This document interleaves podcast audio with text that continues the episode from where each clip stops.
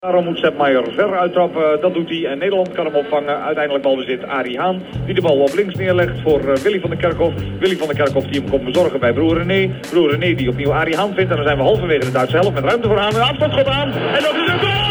Een doelpunt van! Welkom bij de WK-kopkast van Medisch Contact. Mijn naam is Casper van Koppenhagen, revalidatiearts en niet praktiserend sportarts.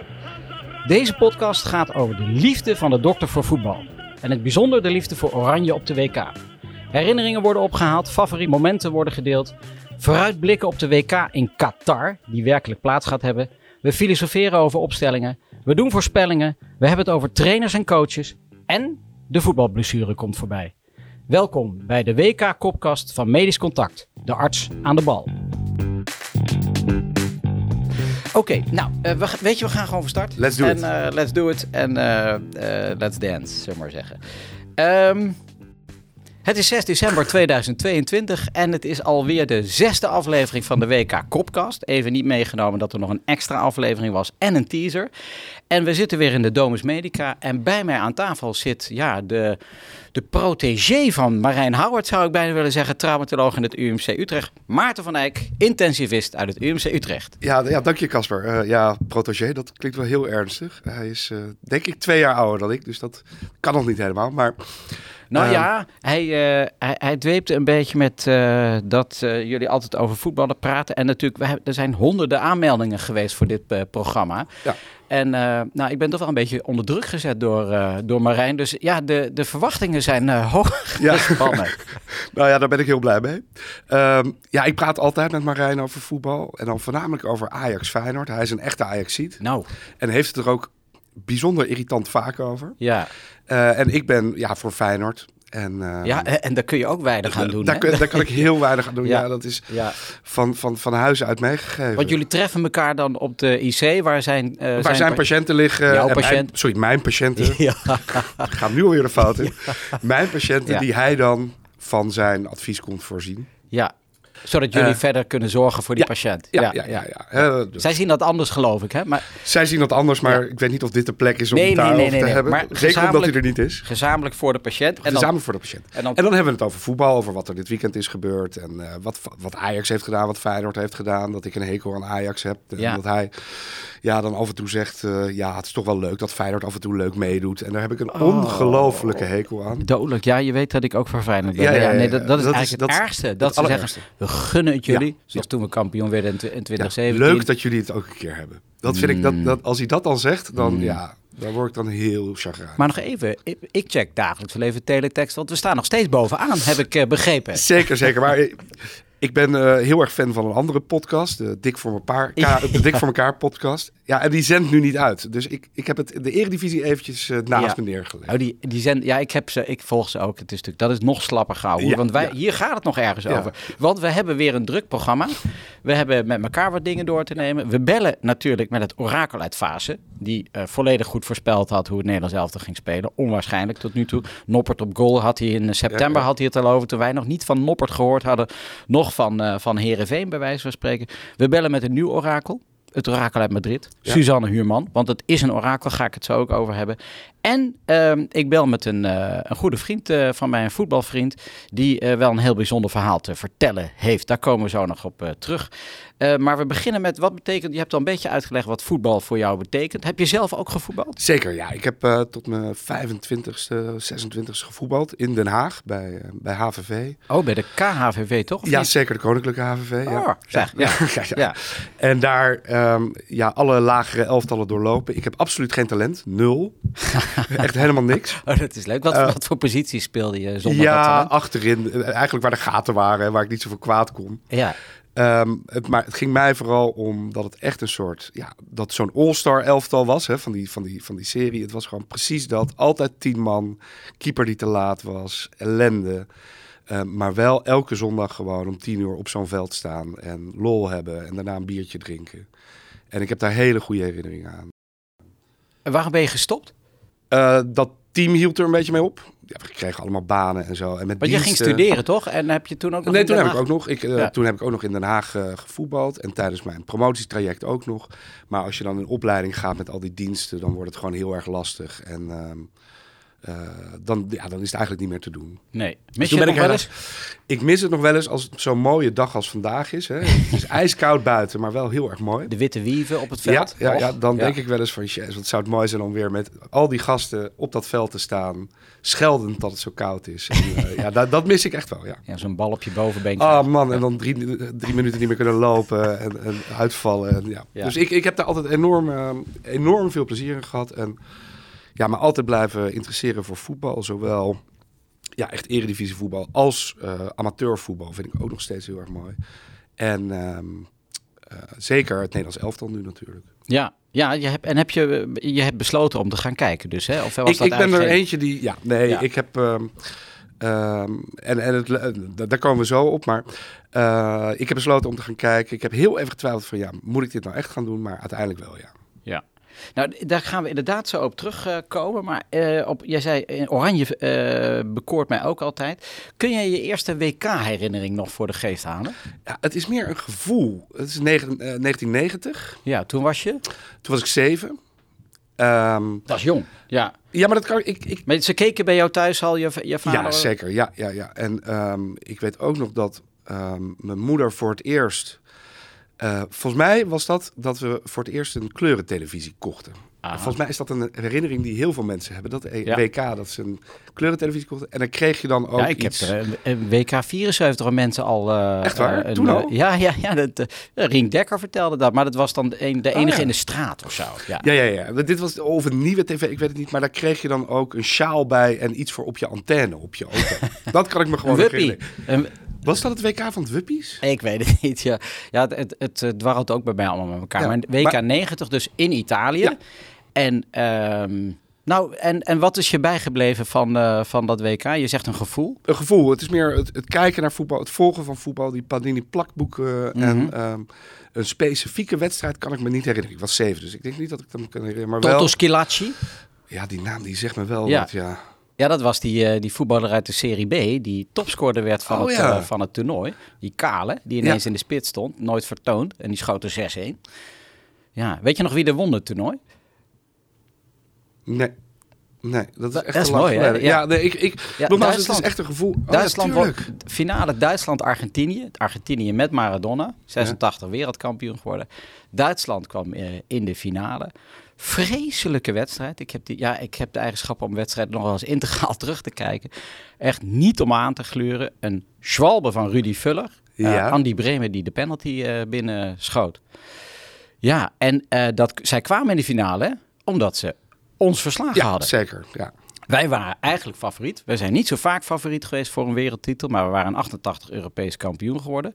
We hadden ons, Waren we echt, echt favoriet? ja, voor, voor mij wel. Ja, ja, oké, maar dan ben ik jij. was 20. Ja. Ja, ik, man, eh, ik kon de wereld al overzien. Ja, ja, hè? ook maar we waren tuurlijk. 88 Europees kampioen geworden. En we- de lichting eh, van Basten, Gullit, Rijkaard, die hadden net Europacups gewonnen. PSV in 88 de Europacup 1 gewonnen. Ah, Koeman, Wouters, een, echt een super elftal. Hans van Breukelen, echt een super elftal. Eh, dus ik ben daarna gaan kijken in mijn studentenhuis met dat wij wereldkampioen gingen worden. Soeverein eh, de voorrondes doorgekomen met Thijs Liebrechts als bondscoach. En daar ging het mis. Ja? Zullen we eerst even Ja, kijken naar het we- moment waar het misging? Nederland-Duitsland. Vreselijke poolfase. Ierland, Engeland en Egypte. Ja. Ternauwe door nood door op doelsaldo. Gelijk met Egypte. Wij gingen door. En toen speelden we de volgende wedstrijd tegen, tegen Duitsland. En tegen Duitsland zijn natuurlijk andere sentimenten. Natuurlijk de, de, Ja, ja. eh, alle sentimenten. En ehm, nou, U luistert eh, ondertussen. En eh, Wordt hij neergelegd. De eerste kaart voor Rijkaard. En dan krijgt Rijkaard een kaart. Een enorme schwalbe van Klinsman. Ja. Nederland in het veld die dat eigenlijk En je niet ziet meteen Van. Basten erbij. En eh, nou, hij pakt die geel. En dit kun je misschien ook niet Ja. meer herinneren. Wedstrijd. Maar die hebben we nog honderdduizend keer teruggezien. Uit herhalingen, ja. Flats. Ja, ja tuurlijk. Dat is- Flats. Rijkaard loopt voorbij aan Vuller. Die man met dat akelige permanentje Ja, ja. eh, tot in de nek. En kwelt er even lekker in. Ja. Nou mensen, u moet dat zeker gaan, eh, gaan terug. eh, Ja, ik denk dat iedereen dit kent. toch? Ja, Hop, en dan krijgt Vuller geel. Ja, we gaan, we gaan hier even, we gaan, we gaan dit even uitzien, want het is pijnlijk genoeg. ook Rijkaard wat aan het sarren was. Rijkaard, een van de grootste sieraden van de Nederlandse sport. Zeker, zeker, zeker. En Vuller, hij, heeft, hij ziet er ook uit als- zoals je een Duitser voorstelt. Vind je niet? Ja, we moeten natuurlijk oppassen met ja, ja, dat clichés, is ook wel maar, waar. want het is waarschijnlijk ook een hele sympathische stup. En dan krijgen we dit. Van Breukelen oververhit. Rijkaard oververhit. Vuller oververhit. En dan valt hij. Klinsman erbij. En die scheids is er klaar mee. En die zegt rood voor Ja. Vuller. En dan rood voor Rijkaard. En hij spuugt nog een keer. De tweede keer. Dat heb ik nooit geweten eigenlijk. Jazeker. Twee keer vol in de nek. Flots. En dus als die wegloopt, Doet hij spuugt het gewoon nog een keer. Praten, praten. Floep.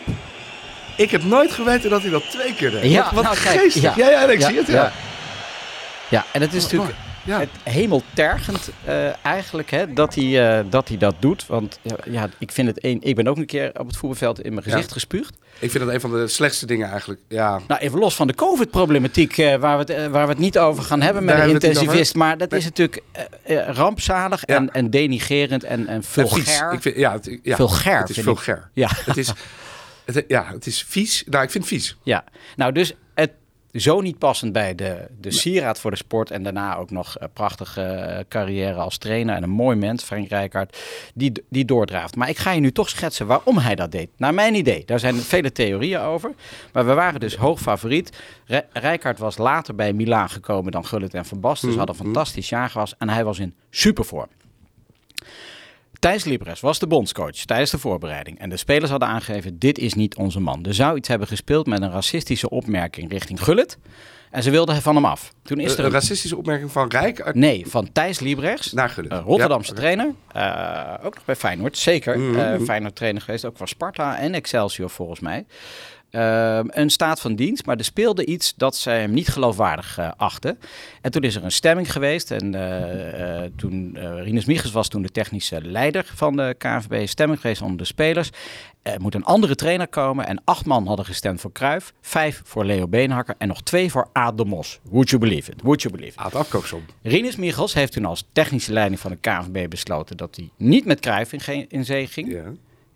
En wel met Leo Beenhakker. Leo Beenhakker werd aangesteld, maar natuurlijk tegen het zere been van de Cruijff-adepten van Basten, Gullit en Rijkaard. Mhm, Dus dat, dat is de, de weg ernaartoe. Toen was er in alle eh, intelligentie besloten om een trainingskamp te eh, beleggen in Joegoslavië. In een klooster. Voorafgaand aan het Voorafgaand aan dit toernooi. ja. Geen reet te doen daar, alleen maar trainen en voetballen. En Frits Kessel, eh, 25 jaar bondsarts van de KNVB, een held bij leven, die had bedacht, we moeten op Palermo spelen in de volle zon. We gaan een tropenrooster eh, beginnen. Hè. Dat kwam toen een beetje in, dat je een beetje moest gaan aanpassen. Niet zomaar moest gaan voetballen, je moest er, eh, er, er moest wetenschap bij komen. Dus tropenrooster, dus die voetballers, mind you, in een klooster, geen reet te doen, iedere ochtend om zes uur op om te gaan trainen. Ja. Dus er was daar, er was daar Ja. één grote chagrijn, was daar. En die spelers van Milan kwamen later in. En die werden ook nog geconfronteerd met Don Leo. Ja. Don Leo is natuurlijk ook een held bij leven. Hè? Bedoel, eh, eh, wij zijn Feyenoord-fans. Hij moest uiteindelijk een lange weg begaan om bij Feyenoord te komen. Thuiskomen, zoals dat dan heette. Maar was, eh, was het PSV geweest, was het ook goed geweest. Zo Ja, is Don. Leo. Don Leo, fantastisch met grote sterren. En wat deed hij nou, in mijn optiek? Hij altijd goed met grote sterren. Hij ging met Gullit het toernooi in als grote leider. Terwijl Rijkaard absoluut de man in vorm was. En Gullit totaal niet in vorm. En wa- waarom deed hij dat dan? Om, dat was een keuze die hij maakte. Hij had Ja, toen oké, bij Real was- Madrid al die grote sterren. En dan ging hij met eh Butragueño eh, de, de strijd aan. En dan met Mhm. eh, Hugo Sanchez, die omarmde die. Zo deed hij dat. Maar hij had Rijkaard veel groter moeten maken. Want Rijkaard was op dat moment groter dan ja. Gullit. Hij was echt, echt in vorm. Dus ik denk dat daar die frustratie van... Ze hadden een vreselijke poolfase. We gingen er naartoe als favoriet. En daar komt het vandaan dat hij. En we moeten tegen die Duitsers. Alles stond op, op scherp. En we hadden ook kans. Aaron Winter eh, maakte eh, Mhm. bijna de, de 0-1, om het zo te zeggen. We hadden kans.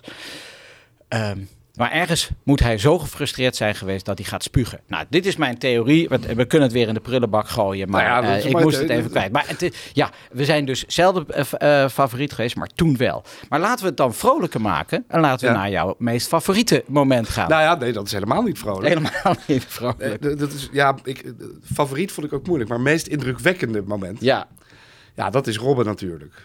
Ja, Met die, met die teen van ja met die teen. Ja. Ja, ik weet nog precies waar ik was. Zoals iedereen, denk ik. En ook... Waar was je? Ik zat in een café. Ja. Ja, zoals, kom je zoals- graag. Daar Ja. kom ik graag. Maar zoals de rest van Nederland, denk Ja. ik ook. ja. Eh, en het was een café. Nee, nee. eh, nee, nee. Ja, jij, jij niet natuurlijk. Ik zit voor de buis Ja, met voetbalvrienden. Het moet, het moet, ze moeten wel weten, hè? De, de Van Kopenhagen test, nou, die bent easy. Maar goed, jij zat in dit café. Ik, ik zat in het café. Eh, en dat was een café midden in het centrum van Utrecht. En iedereen was ervan overtuigd dat we wereldkampioen zouden worden. Oh ja? Ja, volgens mij wel. Ik wel in ieder geval. Ik, had al, ik was, zat midden in mijn promotietijd. Ik had al gezorgd dat ik vrij was de volgende dag. Overal waren biertentjes. En het was Ja. één groot... En dat moment dat ik dat café uitliep... en daar die kroegeigenaren al alles zag opruimen... na die wedstrijd... ja, dat, dat, iedereen liep er zo verslagen bij. Bij. Ja. Dat, dat, dat vergeet ik nooit Ja. meer. Deze week is het ook heel veel over 2010 gegaan bij Mhm, mij en mijn mhm. vriendenclub. Ik, zeg, ik ben die romanticus die zegt, ja, we staan nu in de, in de kwartfinale, maar we hebben echt nog niks laten zien. Er is niemand die ons gaat herinneren van dit toernooi. Behalve dat we een prachtige goal hebben gemaakt, Ja. de, de 1-0, de 2 Eigenlijk waren ze alle drie mooie goals, maar het spel is afgrijzelijk. Ja. En eigenlijk was in 2010, als we daar heel sec naar kijken, het was niet veel, tot de halve finale. Ja. Tot de, de kwartfinale tegen Brazilië. De tweede helft. De eerste helft was ook niks. De Nee, tweede nee, helft nee. was fantastisch. Wedstrijd tegen Uruguay was ook heel goed. Maar ik, ik stond die ochtend op in alle blijdschap. Jongens, we staan in de finale. Maar die Spanjaarden, die waren toch wel heel erg goed. Maar je had ik, had, ik, had, nee, ik had een heel ander gevoel. van ja, nu we zo ver zijn gekomen met dit voetbal... Ja, ja, nu gaat het lukken. ja. Dit wordt voor mijn generatie once in a lifetime. Dit Ja. is het. Ik, weet je dat ik dat gevoel sinds eh, dit weekend heb? Echt We gaan gewoon wereldkampioen worden. Ja, want het kan alleen nog maar beter en we winnen. En we winnen. Ja, en we, en- ja ik, maar we moeten het zo over het huidige Nederlands elftal. Want we hadden, Nou, we gaan terug. En ik heb hier ook weer even beelden of Ja. geluid voor u bij. Hè, van, eh, Arjen, eh, van Arjen Robben. Ehm, ja, de paas van Snijdert en eh, de teen van Casillas. is- Ja, je, je ja. hebt ook die beelden ooit gezien dat Mark van Bommel die beelden terugziet. En, ja, die kan het niet aanzien. en, die, die moest, die- en die moest overgeven, bij wijze van Ja. spreken. En die kwam terug hij, en lijkt bleek, hij zei... Het was helemaal geen wereldsafe. Nee. Nee, nee, nee, gewoon geluk. Hij dacht altijd van, dit is de beste keeper ooit. Maar het is gewoon... Dat was gewoon eigenlijk op zijn teen.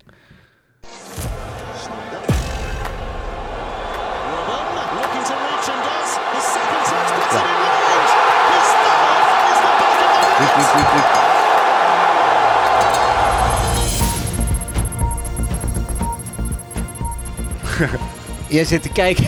ben je voor het tootje aan het nemen? Ja, dat weet ik. Dat een filmpje muziek van de. BBC. Die ze hebben gemaakt. En die ze hebben gemaakt als Oh, die erin, als die erin was gegaan. Ja. Ik kan het iedereen aanraden. Oh, dat is heel geestig, ja. Die ken ik helemaal niet. Nee, die, die vond ik gisteravond. Hij is echt heel grappig. Ja, wat mooi. Dus ja, want hij had er natuurlijk gewoon in kunnen gaan. Nou, eh, Person of the Year, eh, Ja, Arjen ja. Robben, Maar nu- alle nu kanten van. Maar dit, dit is de echte. Ook een goede paas. Natuurlijk een fantastische paas. En dan Oh. schiet hij hem. En nog steeds gaat hij er niet in. Nee. Bijna niet in. Nee, ja, dit, dit is voor mij ja, een, een, een, zo'n teleurstelling. Omdat ik echt dacht dat het toen zou gebeuren. En daarom denk ik nu ook dat het niet gaat gebeuren. Ja, dat het nu niet gaat gebeuren. We hebben natuurlijk, kijk, in, in deze podcast komen al die momenten voorbij waarin Ja. het net niet is geworden. We zijn dus een net niet land, één keer Europees kampioen. Eh, en dat was ook met het nodige geluk, want geluk moet je hebben. Ehm, we waren hier dichtbij. We vergeten wel eens dat er dan nog ook nog gewoon 20 minuten te spelen waren. Ja, en, ja. dat het, en dat het onze eerste kans was. Hè? In mijn herinnering is het inderdaad in de aller, allerlaatste. Maar dat is helemaal Nee. niet zo. Nee, want in de Is er nog? 84ste Ja. minuut gaat Robben alleen op de keeper af. En wat hij nooit doet, maar had moeten doen. Hij had daar moeten vallen. Hij wordt aangeraakt door eh, Pujol. Ja, en hij gaat door. Hij gaat door. Als hij gevallen was, rood voor Pujol. Nou, dan was het nog Ja. 1-5 geworden. Hè? Ja, ja. Ja, zoiets. Zo. Nou, dat is... Nee, maar dit, dit is een, een, een WK-moment wat ik nooit zal vergeten. Nee, dat dat nee. gevoel, dat daar staan in zo'n kroeg en Nee, naar ja, huis en- lopen. Maar, en 's ochtends wakker worden. We staan in de finale. Hè? De hele wereld kijkt met ons, eh, met ons mee. Ja, dat had ik dan. Ja, jij had het gevoel, we staan in de finale. Ik had het gevoel, vanavond zijn we wereldkampioen. Ja, ja, ja, ja. Ja, ik, heb, ik, ik moet nog even terug naar dat WK van 1990, hè, Ja. dat, het hele verhaal erover. Ehm, want de je beschreef net de stemming, van iedereen eh, vol verwachting en dan verliezen we. Ik weet dat ik in de, halve, of in de, eh, in de rust tegen mijn vrienden zei, nou als het zo moet, dan hoeft het niet van ons. Hè, want we werden eigenlijk weggespeeld. Hè. Maar goed, da- da- da- eh, hadden we maar gewonnen. Maar eh, op die WK 90, eh, Duitsland-Nederland, had ik een 25-jarig huwelijksfeest van de, de ouders van eh, een van mijn beste vrienden. En ja, dilemma, dilemma. Heb ik aanstaande vrijdag ook. Kaartje voor Patrick Laurij. Wie wil mag ze komen halen bij mij. Om acht uur in de diligentia. Ook Ja, om acht uur. ja, Patrick, lieve Patrick, ik ga Nederland-Argentinië kijken. Sorry, ik heb verplichtingen naar de WK Kopkast. Ik moet kijken. Maar toen had ik dus, ja, eh, ja eh, zeg maar, eh, ideale schoonouders. want het is je beste vriend. Ja, daar, daar geef je toch acte de présence. Nou, voetbalfamilie. Dus die buis stond daar aan. Ja. Groot scherm. Ja. Iedereen kijken. 25 jaar huwelijk. Iedereen zat er lekker in. Een generatie die de oorlog heeft meegemaakt. Een generatie die het heeft over fietsen. Een generatie die een bloedhekel had aan de Duitsers. Zeker na 1974. Een generatie vol emotie. En we verliezen die wedstrijd. En het feest was afgelopen. Ja. Iedereen, Ja, echt waar? Dat- iedereen afgedropen naar huis. Ja, het is, het is me altijd bijgebleven. Ik dacht, oh jongens, het is maar een spelletje. Nee, dat is het dus Nee, niet. En, nee, nee, nee, daar, en daar kwam zoveel samen ook weer. Mhm. Altijd die, ik ben blij dat we daarvan af zijn. Van die, rivali- van die, van die nare rivaliteit met Duitsland. Ja, nee, die, voel ik, die voel ik zeker niet meer. Nee. En die voelt denk ik niemand echt Sterker, meer. ik had te doen met die Duitsers. Want we komen nu naar het eh, toernooi toe. Hè. We hebben, Ja. we- ik, ik ben veel aan het kijken, jij volgens Mhm. mij ook.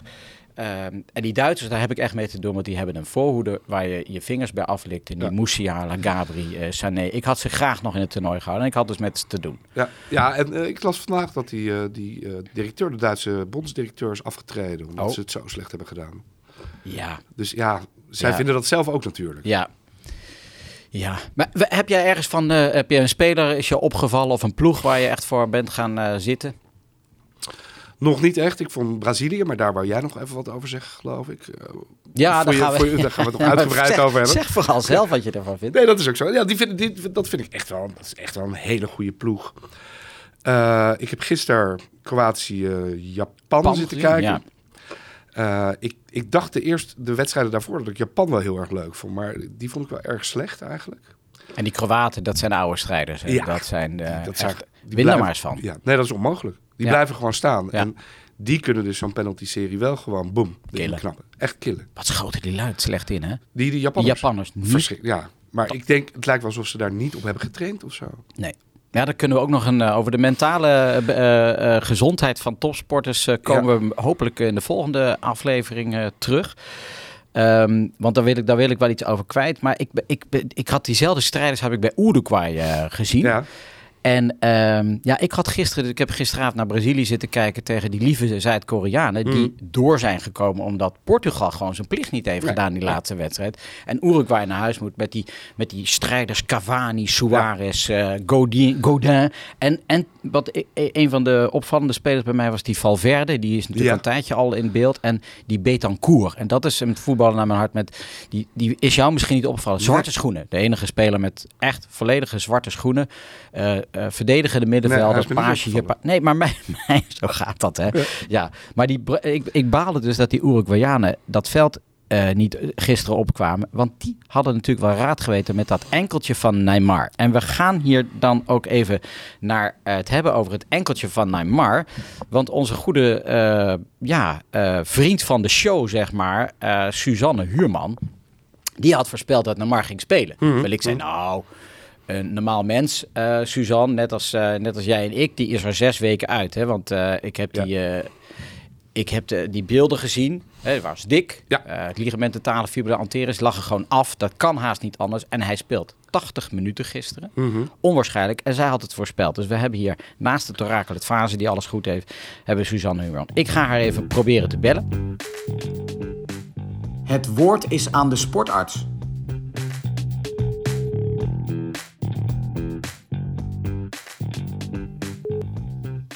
Goedemorgen met Suzanne Huurman. Suzanne Huurman, je spreekt met Casper van Koppenhagen eh, uit de WK Kopkast. Goedemorgen. Goedemorgen. En bij mij aan tafel, Maarten van Rijk, goedemorgen.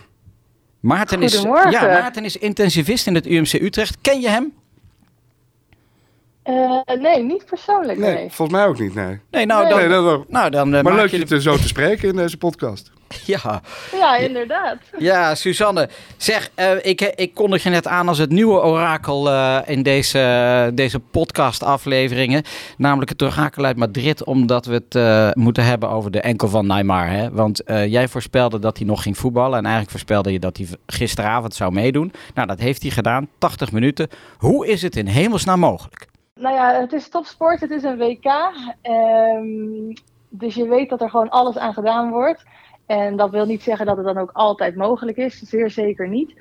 Ehm, maar dan kan het gewoon wel sneller en er worden gewoon meer risico's genomen, omdat het zo'n belangrijke wedstrijd is. En dan, ehm, ja, dan is er vaak meer mogelijk. Ja. En dat wil niet zeggen dat het altijd verstandig is. Hè? Dat is natuurlijk een, ander, een andere kaart. Het is gewoon het aantal risico of het risico wat je wil nemen. Ehm, ja. want even, dit is geen goed voorbeeld voor de jeugd, om het zo maar eens te... Eh, nee, zeker niet. En wat, Nee, wat nee, bedoel je dan met niet. meer mogelijk? Ook meer qua behandelingen? Of? Nou ja, natuurlijk. ehm, als je kijkt naar de Champions League clubs of naar een WK, dan, dan heb je gewoon zo'n grote staf en heb je zoveel personeel mee dat alles wat je zou kunnen doen eh, wordt gedaan. Het belangrijkste is natuurlijk nog steeds, hè, de enkel moet het toch echt wel zelf oplossen, natuurlijk beloop. Maar je hebt gewoon meteen de beschikking over eh, game ready's, meteen actief. ehm, beginnen. Sorry, ik, ik ben maar een simpele anesthesist. Wat zijn game ready? Ehm, ja, dat zijn apparaten ehm, die compressie en koeling geven. Dus eigenlijk direct na een trauma zet je iemand daarin. Dus bijvoorbeeld in dit geval als het om een enkel gaat, dan zet je die enkel in de game ready.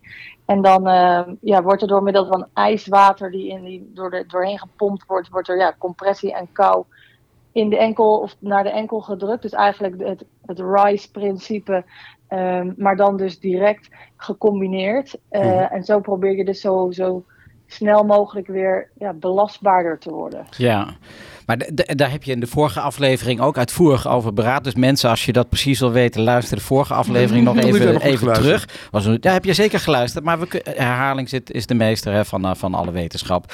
Ehm, en, eh, maar dus hij ging gisteren het veld op voor Volk en Vaderland. En ik dacht, toen het 1-0 was, dacht ik, nou, hè, en die Koreanen die bliezen ze echt helemaal weg.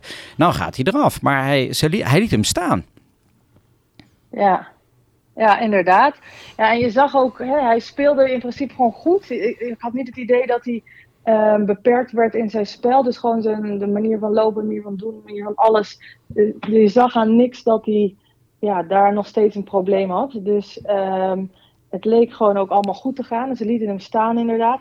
Ja, de vraag is altijd, is dat verstandig? Hè? Want die, die ATFL die zal sowieso stuk zijn. Hè? Dus die, die voorste enkelband aan de Ja. buitenkant, Mhm. eh, dat is geen twijfel. Die zal helemaal eraf zijn als we kijken naar het trauma en ehm, de beelden daarna. Hè? De zwelling en het, het hematoom. En wellicht is er nog wel meer aan de hand, maar die is sowieso stuk. Ehm, nou ja, die is nog niet genezen, dus passieve eh, stabiliteit, die heeft hij niet.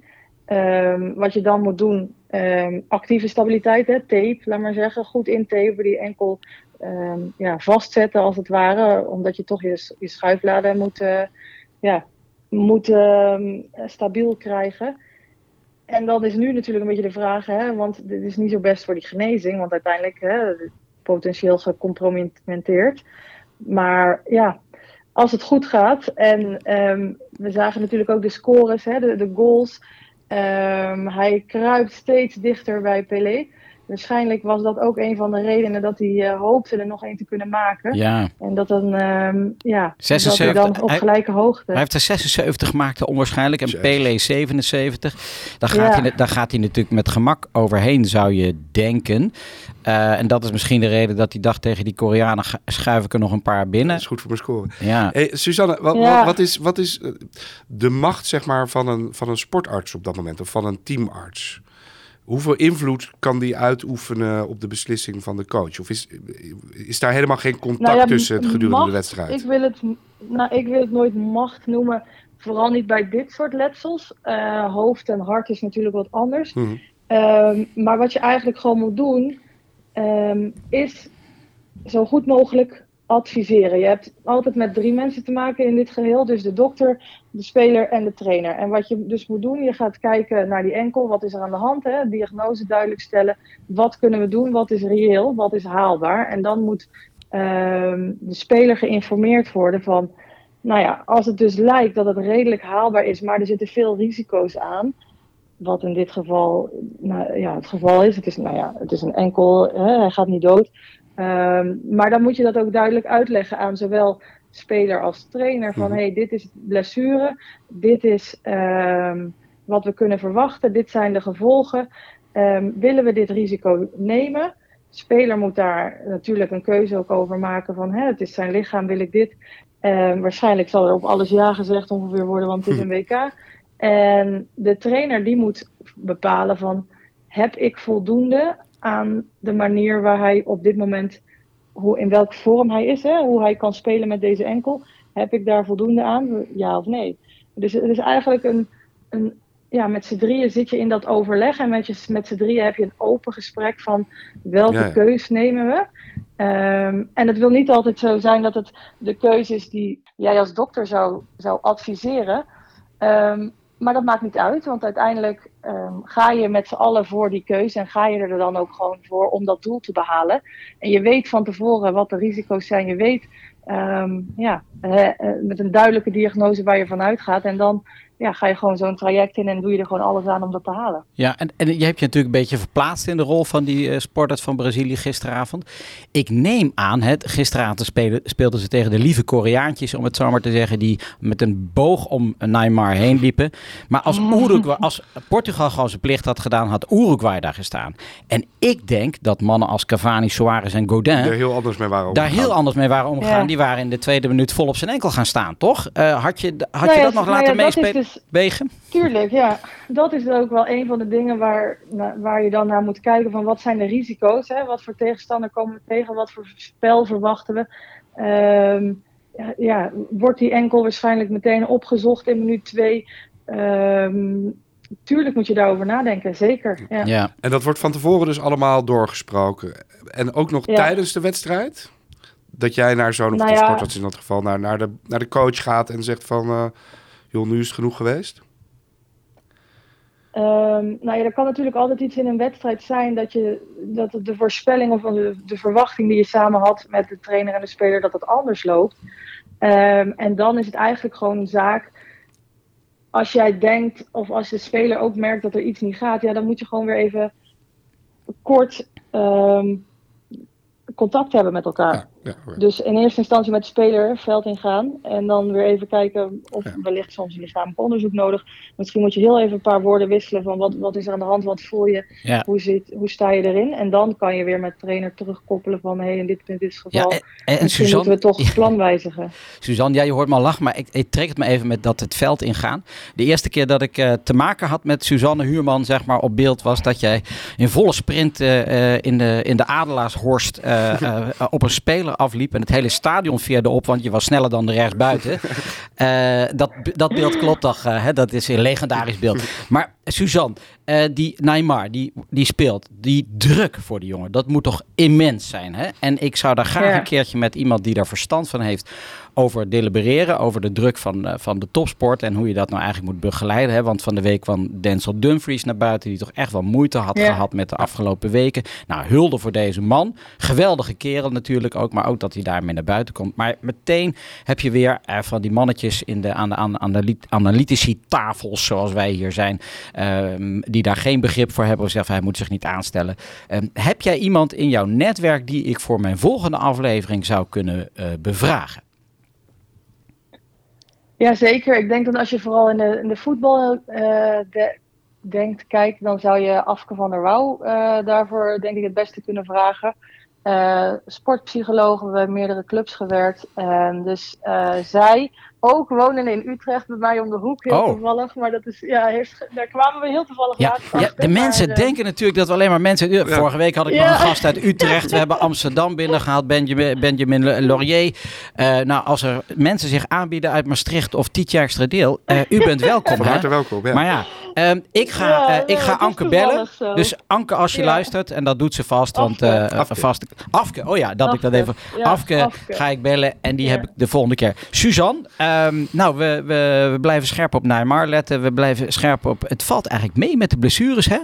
Eh, grote, Ik heb. eh, Ja, ik vind het tot op heden ook meevallen. Wat, wat al- zou dat? ja, wat zou dat? Daar moeten we zo over na. Daar moeten we zo over nadenken. Hoewel er natuurlijk nu slagvelden worden de komende wedstrijden met verlengingen en, en, en passie Ja, en maar vuur. aan de andere kant, hè, die spelers zijn momenteel nog redelijk fit. Want Ja. ze Ja. hebben. Normaliter zit zo'n WK aan het eind van het seizoen. Dus dan hebben Ja, ze dat dat hele is het grote seizoen verschil gedraaid. En nu, de lood wat ervoor lag, is niet zo bijzonder. Ze hebben hele korte voorbereiding gehad, maar is ook niet erg, want ze zaten in clubverband. Dus als je puur naar de lood kijkt, is dat perfect. Het is tactisch natuurlijk niet ideaal, want je komt van een, een clubteam in een WK-team, dus het is heel wat anders.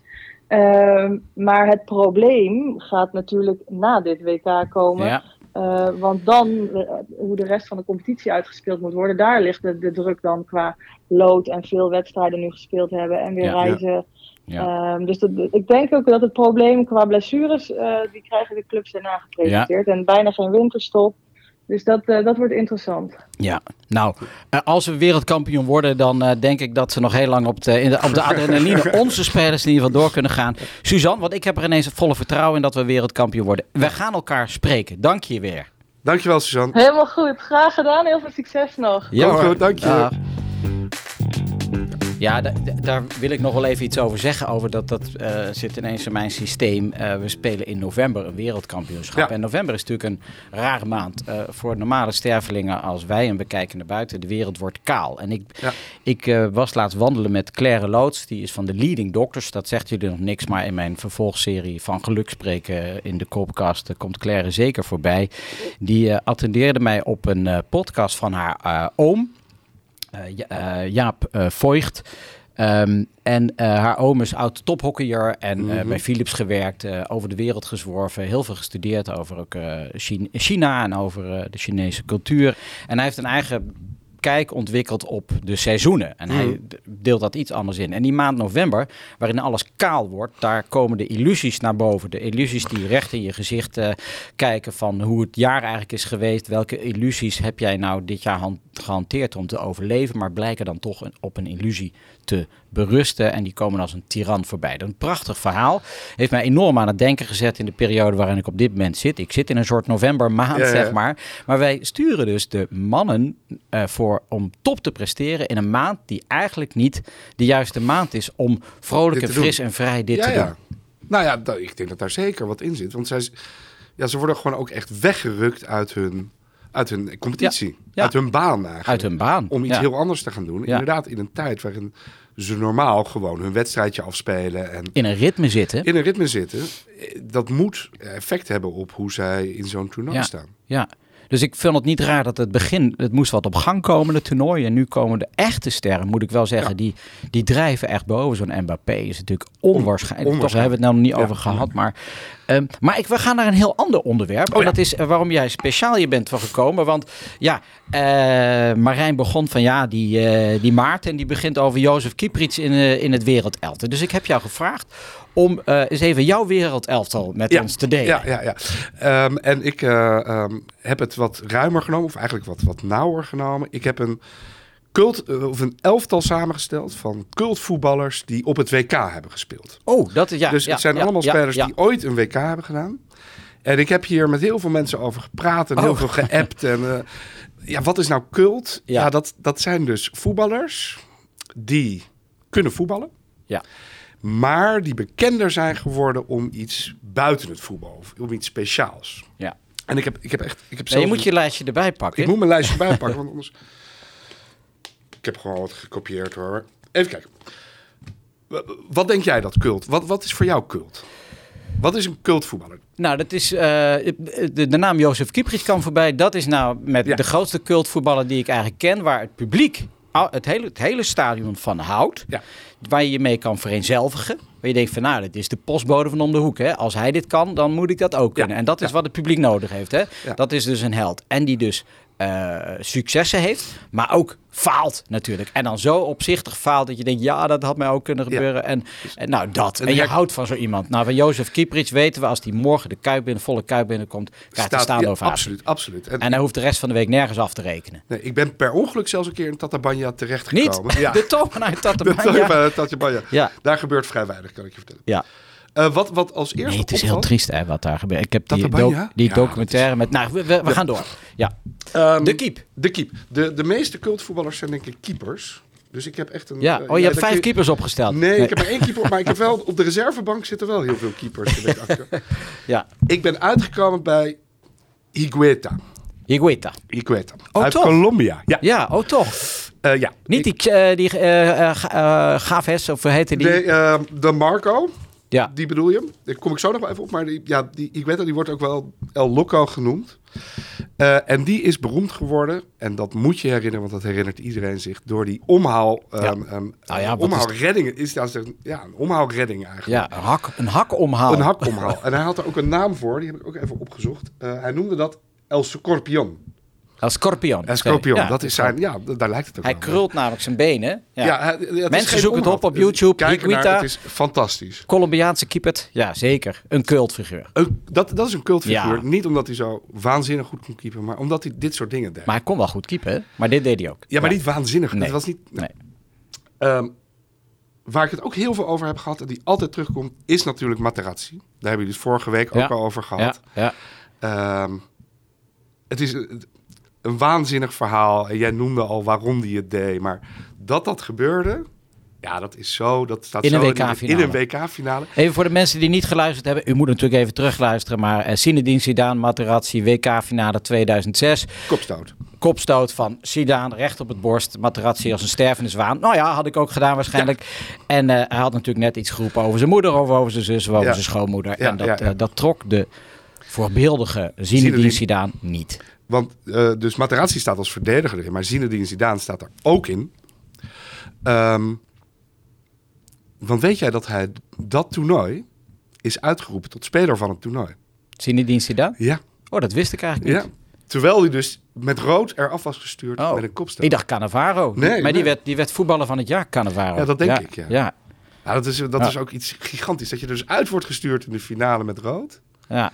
En dat je dan speler van... Dat geeft al aan hoe goed hij de rest van het... eh, ja nee, maar Hij was Zidane. fantastisch. Ja. Dus die staat erin. Hebben we al Die staat- drie spelers? Ehm, ja, dan heb ik ook nog... Ja, dan moest ik, iemand moest ik kiezen. En ik heb het ook een beetje uit verschillende eh, werelddelen gedaan.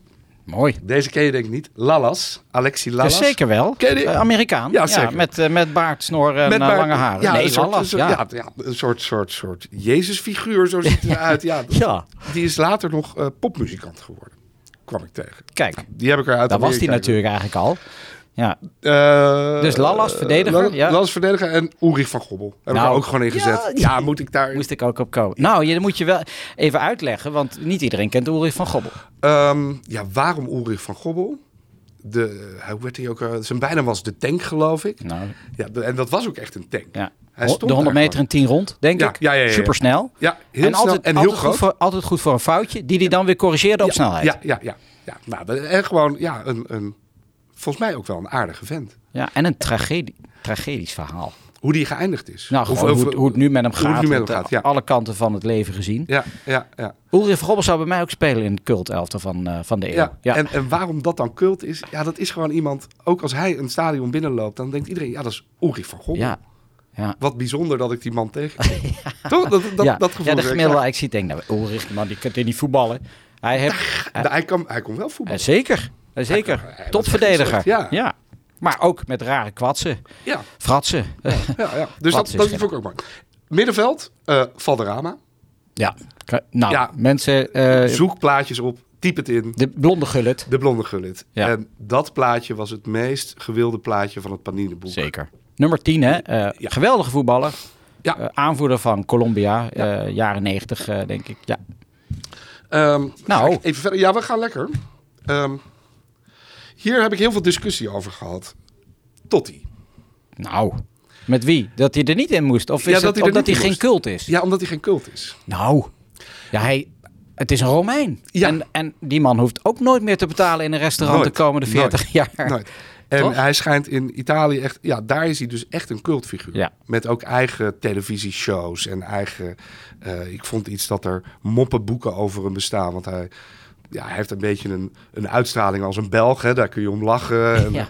eh, Ja. Ik had één... Maar je grap- zegt een, een uitstraling als een bel. Ik vind ook een gebeeldhouwde eh, Ja. Hercules, zeg maar. Een, een echte mooie Italiaanse man, Ja. of, of niet? Jawel, jawel, jawel, maar ik bedoel eh, dat ze hem uitlachen omdat hij een beetje naïef is, onnozel Ja. is. Hij is niet zo slim, hè? Hij is niet zo slim, nee. Nee. Eh, en dat blijkt Ja. ook wel uit, uit wat je dan in, bij Italianen leest. Maar dat maakt hem denk ik des te meer cult. Ja. Dat is iemand die ja, niet het licht heeft uitgevonden, wel ja, Eh, En een groot voetballer kan worden. zo. Eh, Ja, de, een, van de, grootste, ja. ja. Ja, de grootste Romein, denk ik. eh, de, zo ziet ze hem. Totti, ja, nee, held. Ja, Ja, ja, toch wel. ja, ja, die mag erin bij mij. Geen discussie. Nou, en dan staat mijn absolute favoriet. Nee, één van mijn absolute favorieten, Ruud Gullit. Oh ja? Ja, Ruud Gullit vind ik echt een fantastische man. Die had ik nooit als cult eh, eh, bestempeld. Ook hij is wereldvoetballer van het jaar geweest. Ja, dat, maar misschien nu je het zo bekijkt. Want Ruud Gullit eh, is een eh, enorm goede voetballer. Echt een enorm goede voetballer. Maar ook een mooi figuur. Eh, hij is heel geestig, denk ik. Hij heeft natuurlijk echt wat teweeg gebracht in Nederland met die Ruudpet. En dat iedereen... Zeker, Zo, ja. Zo'n Ruudpet, dat is toch fantastisch. En al die verhalen na afloop met zijn vriendinnen en zijn vrouwen en weet ik veel wat. Ja, ik vind dat misschien wel de ultieme... eh, hij heeft ook een liedje gemaakt, hè? hij heeft toen ook Not nog the een liedje. Ja. dancing kind, but I wanna... Nou, we gaan niet zingen hier, maar... dat is toch fantastisch? Ja. Nee, als je het zo beschouwt. En ik vind hij wordt ook, want dat hoort er ook een beetje bij, hij wordt eh, eh, in Nederland ondergewaardeerd. Want hij was een Ja. absolute ster. En hij heeft natuurlijk daarna als coach rampzalig gedaan. Ik geloof dat ze bij Feyenoord nog eh, schulden van hem aan het afbetalen zijn met Ja. 48 eh, spelers eh, in de selectie. Maar, en hij was niet te benijden. Dat, Nee, nee, als nee, coach, dat vond hij. Niet te benijden met 48 spelers. Maar wij, hij wordt wat ondergewaardeerd, want hij was een tijdje gewoon de beste ter wereld. Hij was Ja, op, in het jaar dat ze kampioen werden beter dan Maradona. En ik denk dat ehm, wij hem inderdaad onderwaarderen. Dat als hij hier ergens binnenkomt, mensen een beetje beginnen te lachen. Ha, Ruud, Ja. weet je, Ruud Pet. Terwijl in het buitenland, dan zullen ze echt zeggen, ja, dat is Ruud Gullit. Ja. De beste voetballer. Gullit, Gullit, Gullit, Gullit. Ja. Gullit. Ja, hij heeft Nelson Mandela een hand gegeven. Zeker. En misschien wel twee. Ja. Ja, Nee, dus dus ik, ik vind het echt een cultfiguur. ja. Gaaf. Hebben we dan al elf man eigenlijk? Nee, nee, nog missen niet. nog een linksbuitentje of zo? Ja, wie denk je dat daar staat? Eh, Paulo Futre. Dat zegt Nee, jou niks, maar Nee, nee, wie is dat dan? ja, was een Portugees. Ja, eh, iemand die eh, acht man voorbij kon gaan. Super groot talent. Zou de nieuwe Maradona zijn. Vaak geblesseerd geweest. Maar die stouw in mijn cult Paulo Futre. Maar wie staat Ja. er bij jou? Jozef Kieprits. Ach, tuurlijk. Ja, Ja, Hij, nou komt vanaf links. Ja, Oké, ik- links weet ik niet. Maakt ook niet uit. Ja. Ja, dat is Jozef Kieprits. Daar hebben we het over gehad. Dat die, is, rest my case is de cult. ja. Zidane. En dan als laatste, nee, Maradona heb ik er ook iets Tuurlijk is ja. Ook omdat dat echt een cultfiguur is. Als, Ja. je, als je ziet wat er gebeurd is rondom zijn eh, eh, overlijden. Ja, dat is, dat is eh, Nou ja, ongelooflijk. Maradona is groter dan Argentinië, Ja. zeg maar. Hè? Ja. Groter dan Fidela. Wat zeg ik nou dan weer? Maar ja. Nee, maar dat is wel zo. Ja, ja. Hebben we dat, dan hebben we de elf, ja. Ik vind, of moeten we er nog eentje bij doen? nog eentje. Ja, je moet er eentje noemen. Roger Mila. Roger Mila. Ja, Van de leuk. ja. Voor de mensen die niet kijken, kijk beelden terug. Op zijn 42 is nog een doelpunt gemaakt op, eh, op een WK. Zeker, ja. En, en dansen daar bij de, ja, bij de, bij de, cornervlag. Ja, ja hij, kwam voorbij, hij komt er voorbij bij NOS hè, met eh, maar raad het geluid, zeg maar. Eh, ja. Ja. dan moet Mila moet ook voorbij komen. Wat een cultfiguur was Ja, dat. mooi. En dat was in dezelfde tijd als Higita. Hij scoorde tegen Higita. Volgens mij. Ga ik opzoeken, maar volgens mij scoorde hij tegen Higita. Eh, ik vind een geweldige... Dit is mijn- dit is eh, mijn ja, ik vind het een elftal. Ja. Nou ja, ik had, eh, ik had er een eh, Nederlands elftal tegenover gezet. En daar stond Van Gobbel ook in. En, en, ehm en Kieprits, want die naturaliseren we dan tot... Dat had al lang moeten ja. gebeuren. ja, en bij mij hoort dan Barry van Galen erin als, als cultfiguur. Ja. En Theo Jansen. Nou, we- genoeg over mij. Ehm, ik vind het gaaf. Wat ik ook nog te bespreken heb, is... ehm, Waar we even mee begonnen. Van, ja, je, we hebben besloten om te gaan kijken. En we hadden natuurlijk voordat Mhm. de WK begon. De ene filosoof en de andere eh, ruimdenker. En de andere eh, politiek geëngageerde. Ja. struikelden over elkaar heen. Om te vertellen waarom we wel of niet moesten kijken. En ik heb toen Sandra Meeuwse uitgenodigd in de studie. van: jong, ik ben, eh, ik ben even lost. Help mij. Waarop zij me natuurlijk niet geholpen heeft. maar de vraag retourneerde van: als je gaat juichen, waar ga je dan voor juichen? En ik, de romanticus, ja, eh, voor, voor de voetballers. En ja, maar juich je dan ook voor alles eromheen? Nou, het heeft heel veel aandacht gegenereerd. Mhm. Ik vind dat ze dat fantastisch hebben gedaan. Mhm. Maar het is natuurlijk dood eenvoudig als je niet van voetbal houdt om te zeggen: ik ga niet kijken. Ja. Maar een van mijn eh, betere voetbalvrienden en voetbalnerds, die ik altijd even eh, raadpleeg als ik het even niet meer precies weet, wie nou in 82 in de halve finale de derde doelpunt voor de ja. Duitsers eh, scoorde. En dan zeg je, kan dat? Ja, die stonden in de finale. Dus Baldur Schreuder, in het dagelijks leven is hij redacteur bij Wolters Kluwer. En ik, hij heeft besloten om niet te gaan kijken. En eh, nou ja, ik heb hem tot nu toe niet gesproken, omdat we moeten hem dan toch even stilzwijgen, eh, de, de ruimte geven om ook daadwerkelijk niet te kijken, Ja, zeg maar. Ja, ja. Dus ik ga hem even bellen en vragen hoe dat, hoe dat bevalt. Oh, de oproep mislukt, dat is minder. Eh, dan doen we het gewoon nog een keer. Casper van Kopenhagen, WK Kopkast 2022. Met Balle Scheuder. Ja, ja, we hadden wat problemen en ruis op de lijn, maar dat, eh, wij dachten al even, hij is echt van de aardbodem verdwenen en eh, zit onder een steen omdat hij niet, niets meer met dat WK te maken wil hebben. Ik leg er steeds op. Nee, ik, ik dacht probeer het eens via buiten WhatsApp en dat blijkt toch te werken. Ja. Blijkt toch te werpen. Eh, eh, Balde, je bent direct in de studio tegenover mij zit. Maarten van Eyck, ik ben intensivist. Ja, Balde, je bent geen dokter. Dat, eh, maar dat mag af en toe in dit eh, programma, vinden wij. En ik had je net aangekondigd als de, ja, degene die wel geluisterd heeft naar Sandra Meeuwse... dat we niet moesten gaan kijken naar dat WK. Kun jij voor ons nog eens schetsen waarom jij eh, als echt pure voetballiefhebber bij uitstek... besloten had om niet te gaan kijken? Ja, dat komt denk ik. Dat is begonnen denk ik met een documentaire die ik wel, nou, ik denk een half jaar geleden, misschien wel langer gezien heb over, over Qatar. En dat ging toch over de, ja, hoe rijk de mensen in Qatar zijn. Dus de, de stelling daarin was: eh, iedere Qatari heeft een Ferrari, eh, zo'n beetje. Ehm, ja. En dat ze dan toch die, die mensen die die stadions bouwen zo slecht behandelen. eh, dat vond ik toch wel schokkend eigenlijk. Dan denk ik, waarom? Dat is helemaal niet nodig. Als, je nou, ja, als het water zelf aan de lippen staat, dan, dan moet je die mensen ook weinig betalen. Maar ze hebben zoveel geld, ze kunnen die mensen eh tientje per uur, 20 euro per uur betalen. Maar Ja. dat is ja, zo weinig. Dus dat zat mij toch wel dwars toen. Ehm toen ben ik het toen weer vergeten. Toen kwam het WK er langzaam aan.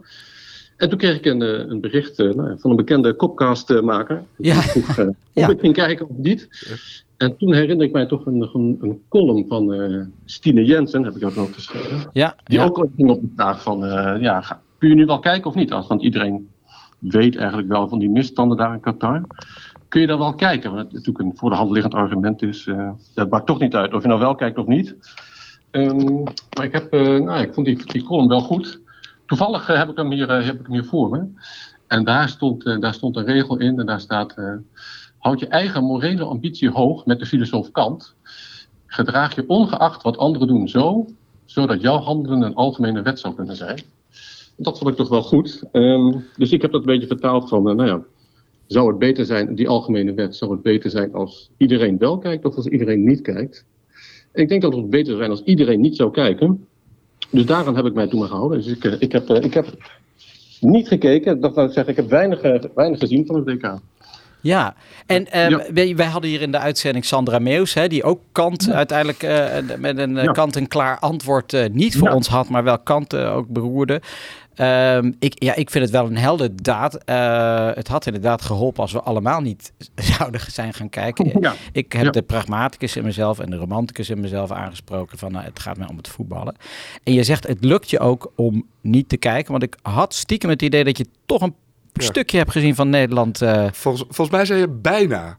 Dat je bijna Ja, niet hebt gekeken. Ik zei inderdaad bijna, ja. Dus ik heb de hele voorronde heb ik echt die heb je, ge- niets gezien. die heb je geboycott. ja, ja, Ja, ja, heel chapeau, chapeau. Ja, ja. Het is toch wel een opgave. Want het is wel, ja, ik vind het, wel- ja, ik voetbal ik al heel lang, eh, samen met Casper natuurlijk. Dus het is ook heel leuk om, ook, eh, om daarover te praten. Van, eh, nou ja, wie moet erin, wie moet eruit, eh, welke tegenstanders zijn goed. Maar eh, nee, ik heb het toch volgehouden. En, en volg je het dan ook helemaal niet in de kranten of zo? Dat je... Wist je wel Nou, wat er gebeurde? Of... Ja, dat zeker, zeker. Ik volg natuurlijk sowieso via onze groepsapp van het oude voetbalteam. Krijg ik heel goed door binnen Oh ja, natuurlijk ja. Ja, die stalk ik Ja. eh, de, de hele dag door. Ja, ja, ik denk, ik moet je toch een beetje voorzien van de juiste informatie natuurlijk. Ja, Ja, precies. Ja, inderdaad. Ja. Dus dan, eh, dat kan ik schuldloos eh, kan ik dat lezen natuurlijk. Ja. Ja. En je maar ik kijk je- ook wel af en toe doelpunten op, eh, op nos.nl, moet ik ook bekennen. Dus dat is eigenlijk ook slecht, want dat telt natuurlijk mee in de statistieken. Dus indirect eh ja, het steun bloed, ik het dan toch. het bloed Ja. kruipt toch. En ja, we zitten nu bij de, de laatste acht. Hè. Er zijn nog een paar potjes te gaan. Eh, nog drie en we zijn wereldkampioen. Ga je, ga je het volhouden om zo weinig te kijken? Ja, dat ga ik wel volhouden. Dat is, ik vind het wel lastig hoor. Dus gisteren Brazilië heb ik ook niet gezien. Vond ik Mm. toch wel, ja, daar heb ik wel iets gemist geloof ik. Ehm, maar goed, ik, eh, ik denk dat ik dat toch wel ga doen inderdaad. Ik denk, het is ook een beetje wat, eh, wat Kant eh, schrijft. En ook Sandra Meeuw schrijft dat ook. Je moet toch een innerlijke drang hebben om...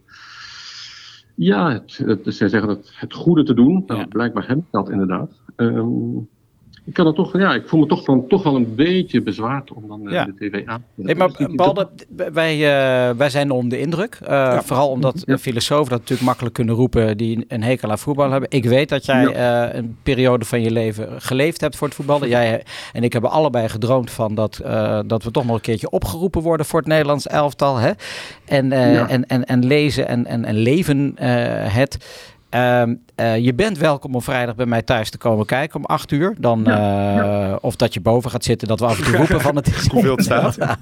maar we wens, ik wens je alle sterkte en eh, hulde voor de mensen die met daadwerkelijke principes. eh, Oké, ja. Heel erg bedankt. En, en succes dan de komende weken, weken nog. Want Ja, het moet moeilijk zijn. ja, Ja. dankjewel. houd vol. Ja. Houd vol. Dankjewel, Ja. Dag. Oké, ja. Dag. hoi. hoi.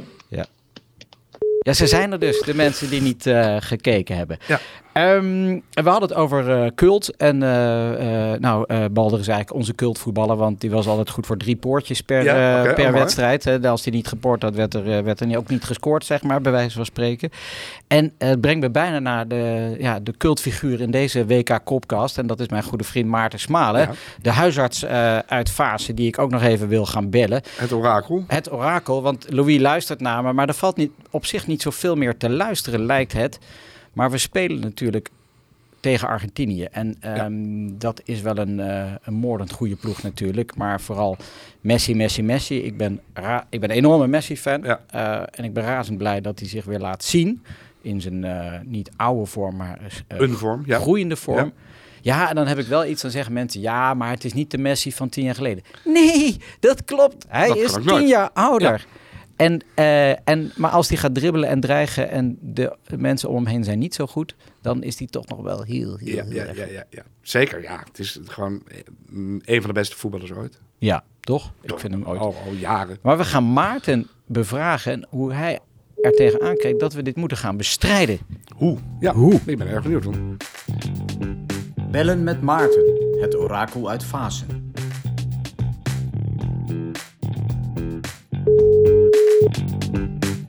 Met uh, Maarten Smalen. Maarten Smalen, je spreekt met eh, Casper van Kophagen. En Maarten van Eyck. Hey, dag. Ja. Hey, hey Ja, kop, dag uh, Maarten. Hallo Maarten. Ja, ja, we hebben dus twee Maartens in de uitzending. Maarten van Eyck, intensivist in het UMC Utrecht. Hadden we dat al gezegd? Ja, dat Ja, hebben we al een paar wel, keer ja. gezegd. Ja, ja. Maarten, heb je even tijd voor ons of zit je nog druk in, de, in je spreekuur? Nou. Ik ben uh, net klaar. Ik heb mijn oortjes nog niet in, maar kun je me wel volgen? Ik kan je heel goed Ja. volgen eigenlijk. Ja. Ja. Kun je ons Oké, goed nou volgen? dan gaan we. Ja, ja, zeker. Ik hoor jullie ook. Dan Ja. gaan we het zo doen. Nee, want Maarten, we hebben het eigenlijk nog niet over het Nederlands elftal gehad. Tot nu toe in deze podcast. Wij wel, maar dat was eh, in de vorige aflevering. Maar met Maarten van Eyck nog niet. Ehm, en eh, ja, de pot tegen Argentinië staat op het, eh, op het spel. En ehm, ja, de vraag is natuurlijk... De eerste vraag die we steeds aan je vragen van... Hoe gaan we spelen? Dat jij denkt dat, eh, dat Louis van Gaal eh, gaat doen. En eh, vervolgens gaan we Ja. natuurlijk hebben... Hoe, ga- hoe gaan we dan die, eh, dat Argentijnse vuur eh, doven? Ja, nou, ik denk dat wij eh, één wijziging gaan doorvoeren ten opzichte van de afgelopen keer. Ik denk dat zij met Steven Bergwijn in gaan spelen in plaats van met Davy Klaassen. Waardoor Cody Gakpo, Gakpo wat... eh, Ja, ja eigenlijk is Wat- Cody, wat- Cody, wat- Cody Kwapko is een cultfiguur van deze alweer, want jij zegt het altijd verkeerd. Je broer had je er al op geattendeerd. Cody Gakpo, ja, ja, ja, nou ja, die komt op 10. Eh, Cody komt op 10. En eh, dat denk ik. En ik denk namelijk dat Argentinië het systeem gaat aanpassen aan Nederland. Ik denk dat Ne- Argentinië ook een 5-3-2 systeem gaat spelen. En dat, eh, dat hebben ze de tweede helft tegen Australië ook gedaan. Dus ze, ze, ze zijn daar wel gewend mee te spelen. Maar ik denk dat dat, dat, zij, eh, eh, dat dat hun manier wordt waarbij zij denken Nederland te kunnen bestrijden. Dus het wordt systeem tegen systeem. ja, En dat is op zich wel jammer voor de wedstrijd. Maar ik denk toch dat het gaat gebeuren. En als wij. Dus, dus, dus ik denk dat we zo gaan spelen.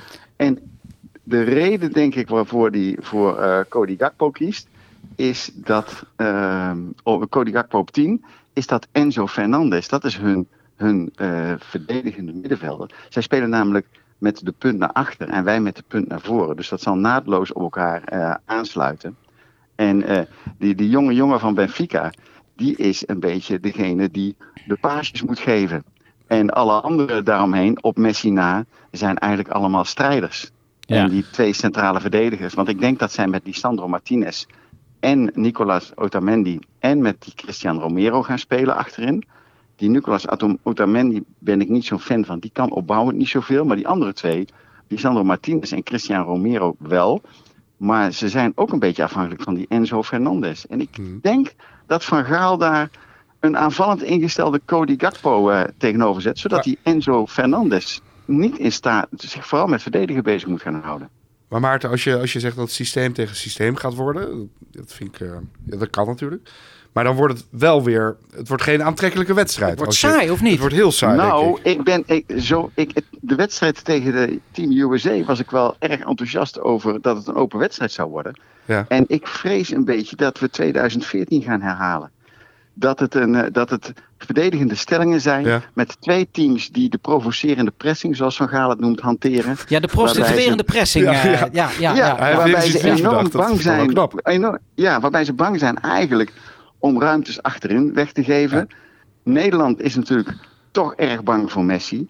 En eh, de enige manier, denk ik, om Messi een beetje in te tomen, is om het toch wel behoorlijk dicht te maken, centraal achterin, met Ake van Dijk en Timber. Waarbij, eh, ja, en ik denk zeker als die Enzo Fernandez niet echt aan opbouw bezig kan zijn, omdat hij Cody Gakpo in de gaten moet houden, dat, dat Lionel Messi zich eh, steeds laat zakken. Maar dan, en dan- nogmaals, dan wordt het Ja? gewoon echt een saaie wedstrijd dus. Ik denk dat het zolang het 0-0 blijft een saaie wedstrijd wordt. En zodra er een van beide teams gaat scoren, Dan gaan ze een dat compleet het dan, dat het dan open gaat. En ik, ik denk dat wij niet, ons niet uit de tent moeten laten lokken. En dat wij moeten vertrouwen op Andries Noppert. Andries Noppert is een, is een Ja. jongen. Nee, maar ik bedoel Ja. Dus Ja. Oh, penalties. Ja, Wat penalties. gaan, gaan, we niet, ja? gaan we niet bijlauwen Nee, ik denk niet dat het penalties wordt, maar ik denk Oh. dat wij niet bang moeten zijn voor penalties. Nee. En dat kan ons sterken in het wedstrijd. Maar heel even Dat terug, wij want, heel- want stel het, Ja. verlenging en eh, iedereen valt eraf en dan komen de penalties. Ik, hij gaat toch weer een truc toepassen? Of Ja. zeg je dat Noppert de truc is? Dat dat nog grotere Nee, truc is? Dat hij hem gewoon laat staan? Nee, nee, nee. nee, nee. Noppert is de penalty killer. En eh, toen, toen Noppert het trainingskamp inkwam, toen dacht hij, nou, Noppert is ook mijn eerste keeper. Dus hij heeft, de eerste keeper is ook onze penalty killer. Aha. Daar ben ik wel ik- van overtuigd. Dus dat, dat, dat hij, ik denk dat Noppert, eh, Noppert bij de penalties blijft staan. Ja, ik- ik- En, eh, Casper en ik hebben dat- het net gehad, Maarten, over cultvoetballers.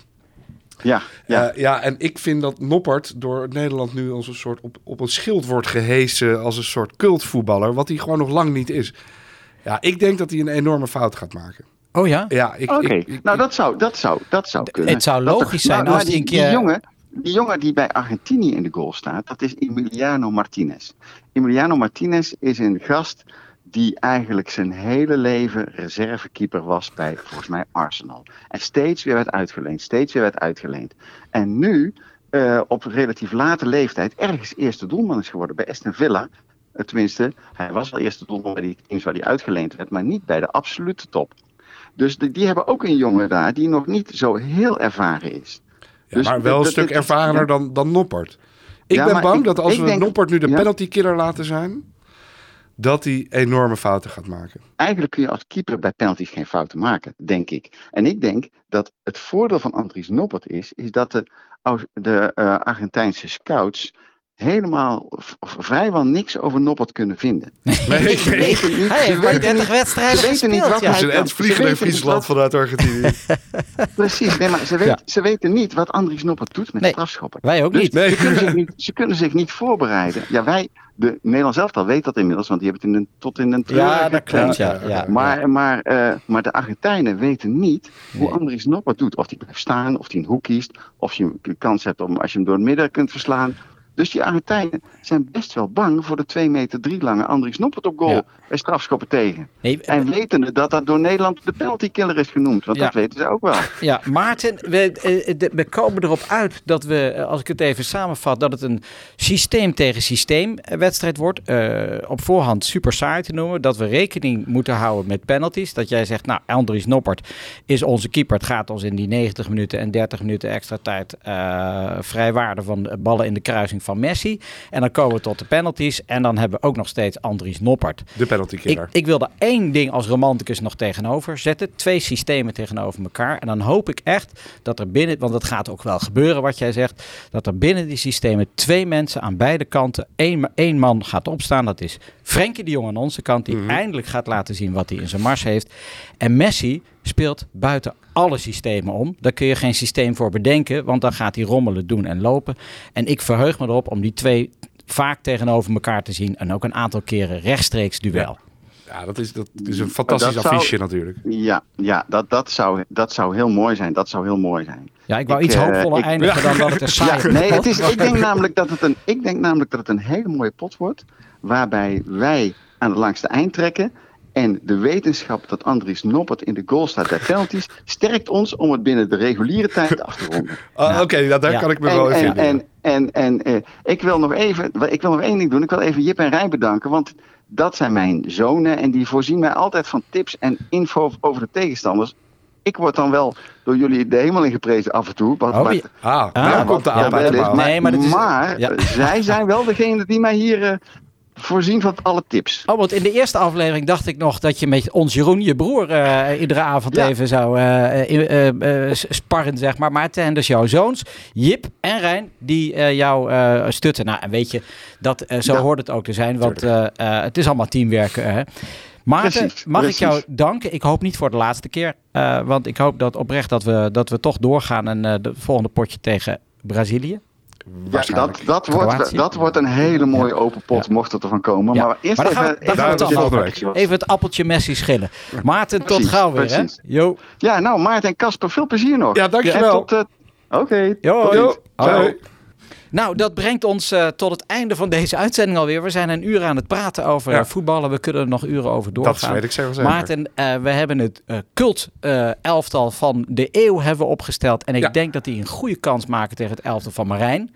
Ja, dat ga je... tegen het elftal van mij gaan ze eraan. Maar tegen, de, tegen het elftal van Marijn een goede kans. Eh, mag ik je danken voor je aanwezigheid en je, en je bijdrage. Heel erg bedankt, Casper. Ik vond het heel gezellig. En ehm, heel veel succes ja, de komende weken. Ja, we gaan, ik hoop dat we nog enkele uitzendingen hebben. U luisterde naar de WK Kopkast, een productie van Casper van Kopenhagen in samenwerking met Medisch Contact en Medfeed. Niets missen van de WK Kopkast? Abonneer je gratis op deze podcast.